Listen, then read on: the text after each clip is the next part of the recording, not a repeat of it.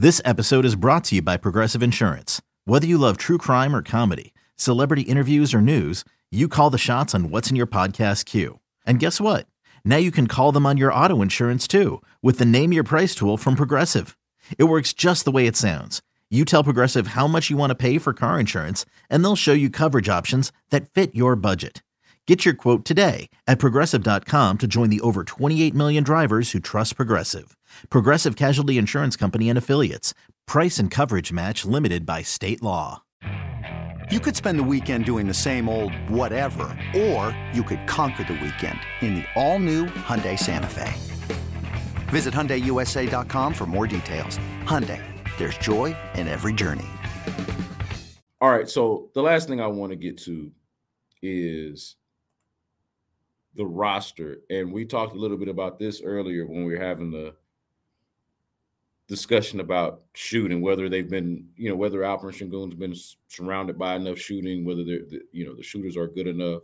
And you put out the numbers that suggest they do have, you know, a, a couple of, you know, their shooting maybe maybe not is maybe not as bad as it seems.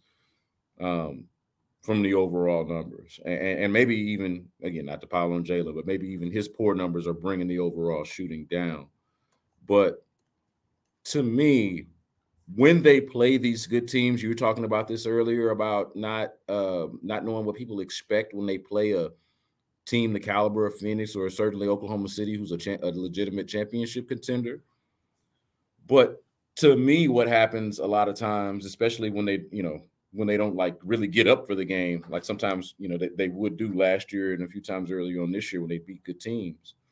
But when they play these good teams, it just feels like the the flaws in their roster are really just exposed. Um, whether you want to talk about how exactly it's constructed in terms of fit or just in terms of overall talent, that is what stand it stands out. You know, like what did you expect is one thing, but also like, and I, I mentioned this when I was on the radio today.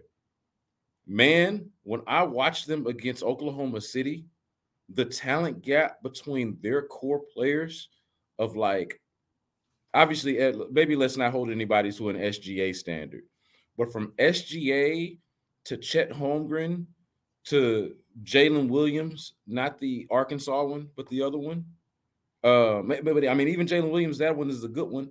But like those three players, though, the, the the, the drastic difference between them and some of the Rockets core pieces is just so like like like to me that is that is a frustrating part of this season is that maybe some things are revealing themselves that you already knew which is that this team is not actually good enough to compete in the western conference but the the flaw in how the roster is built and what the roster actually look, looks like feels like it's being exposed as they play this difficult stretch of whatever it is, eight games coming out of the All Star break, however many games it is against these good teams.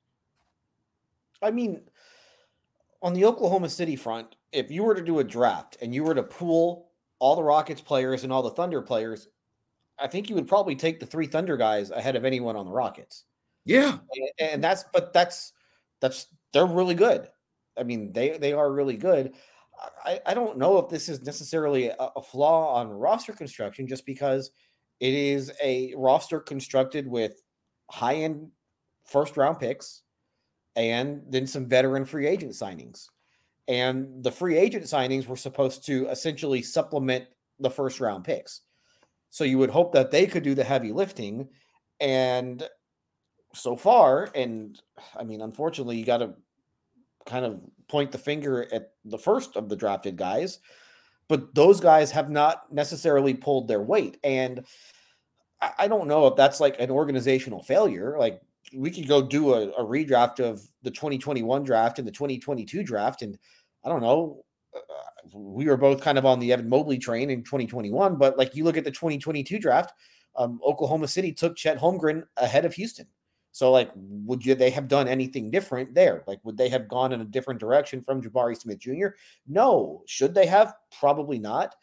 Uh, and then obviously last year they the 2023 draft, they just they had the fourth pick, and that fourth pick is playing more, but he's not quite. He's a long way off. So I, I think that the timeline for the Thunder is just a little bit different. But and I think also the one thing, um, Gilgeous-Alexander has been in the league a long time now.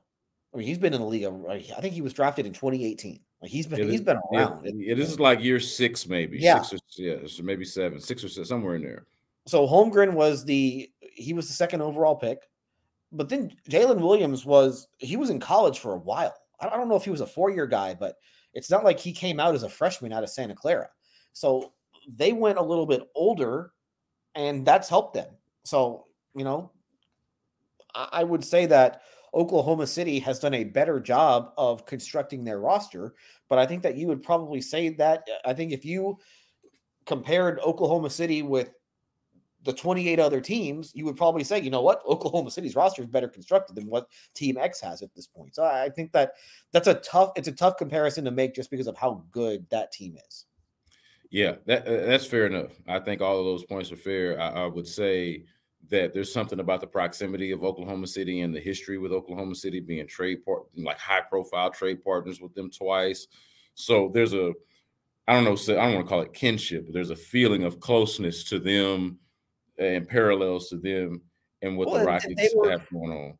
And both teams finished at the bottom of the standings for back to back years until Oklahoma City took that next step. But again, it helped when they already had Shai Gilgeous-Alexander on the roster when they started their rebuild. Like that, that helped out a significant amount. And then they made obviously some really good trades, and they they appeared to have struck gold with Jalen Williams and also with Chet Holmgren. So um, it, it, is hard to rely on young players. Like it really is. Like you're not setting yourself up for success when you do this. And that's kind of the boat that the Rockets have put themselves in.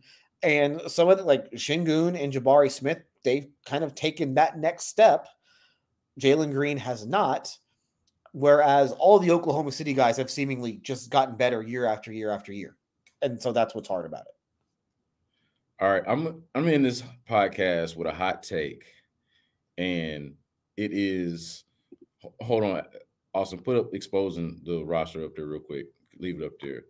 I'm in this podcast with a hot take, and it is what I really, really mean when I say that this roster construction has been exposed as flawed.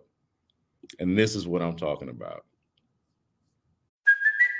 It's Kaley Cuoco for Priceline. Ready to go to your happy place for a happy price? Well, why didn't you say so? Just download the Priceline app right now and save up to 60% on hotels. So, whether it's Cousin Kevin's Kazoo concert in Kansas City, go Kevin, or Becky's Bachelorette Bash in Bermuda, you never have to miss a trip ever again. So, download the Priceline app today. Your savings are waiting. Go to your happy place for a happy price. Go to your happy price, Priceline. I will forever look back at this offseason fully believing and feeling, and people are going to get mad about this, but I don't care. Fully believing and feeling that the Rockets brass, being whatever combination of Ime Udoka and Rafael Stone and whoever else helps them make these decisions, was just flat out wrong in valuing Fred Van VanVleet over James Harden. I don't know how likely it was that he act, I don't like I don't know how real any of it actually was. I don't but to whatever degree that it was, and to whatever extent that it was believed that somehow, like this, this thought that somehow Fred Van VanVleet, as a lesser player but more mature adult, was better for this team, and maybe even more specifically for the development of the young players. It's just something that I will never ever able be able to get myself behind never a thought that I would be able to get myself behind, even though, especially in retrospect, even though I tried to entertain it and and like give it give it some breathe some life into it after it came to be. But I look back on that, I reflect on it, and I think, man, James Harden is just a better player, would have been a better player. Now, it was better for him to go to the Clippers, and I'm pretty sure he's much happier where he's at than probably being here, I would imagine, because that's a better team and he's got better teammates over there. But from a Rocket standpoint, the flaw in the roster was to whatever degree they decided that they that James Harden was not good enough for this team. I believe that. I will believe I will believe that until my dying days, Adam. Can I ask you a follow up to that question? Sure. What if this summer the Rockets use Fred VanVleet to trade for somebody? Oh yeah, no, I, I acknowledge here here's here's what I'll acknowledge about the future. The the present is, you know, crap. I think the future is still something that you could be optimistic about, even to the degree of like not necessarily giving up on Jalen Green, even though that looks like it's, you know, taking the wrong turn.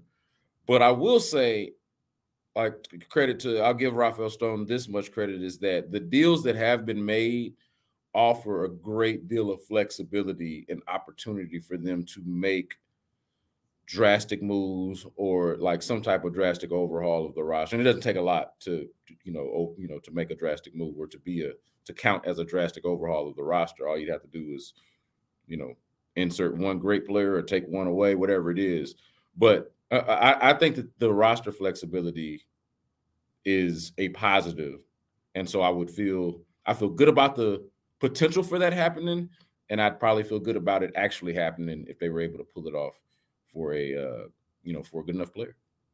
And let's just remember um, when we talk about the future of the team, we they have the ability to make moves this summer, but if they don't, they're going to wind up getting a top ten pick from Brooklyn, and keep an eye on that um, on that pick swap they have with the Nets next year because it essentially becomes a pick an Oklahoma City Brooklyn pick swap because the Rockets have to swap their pick with Oklahoma City first unless it falls, you know, inside the top 10.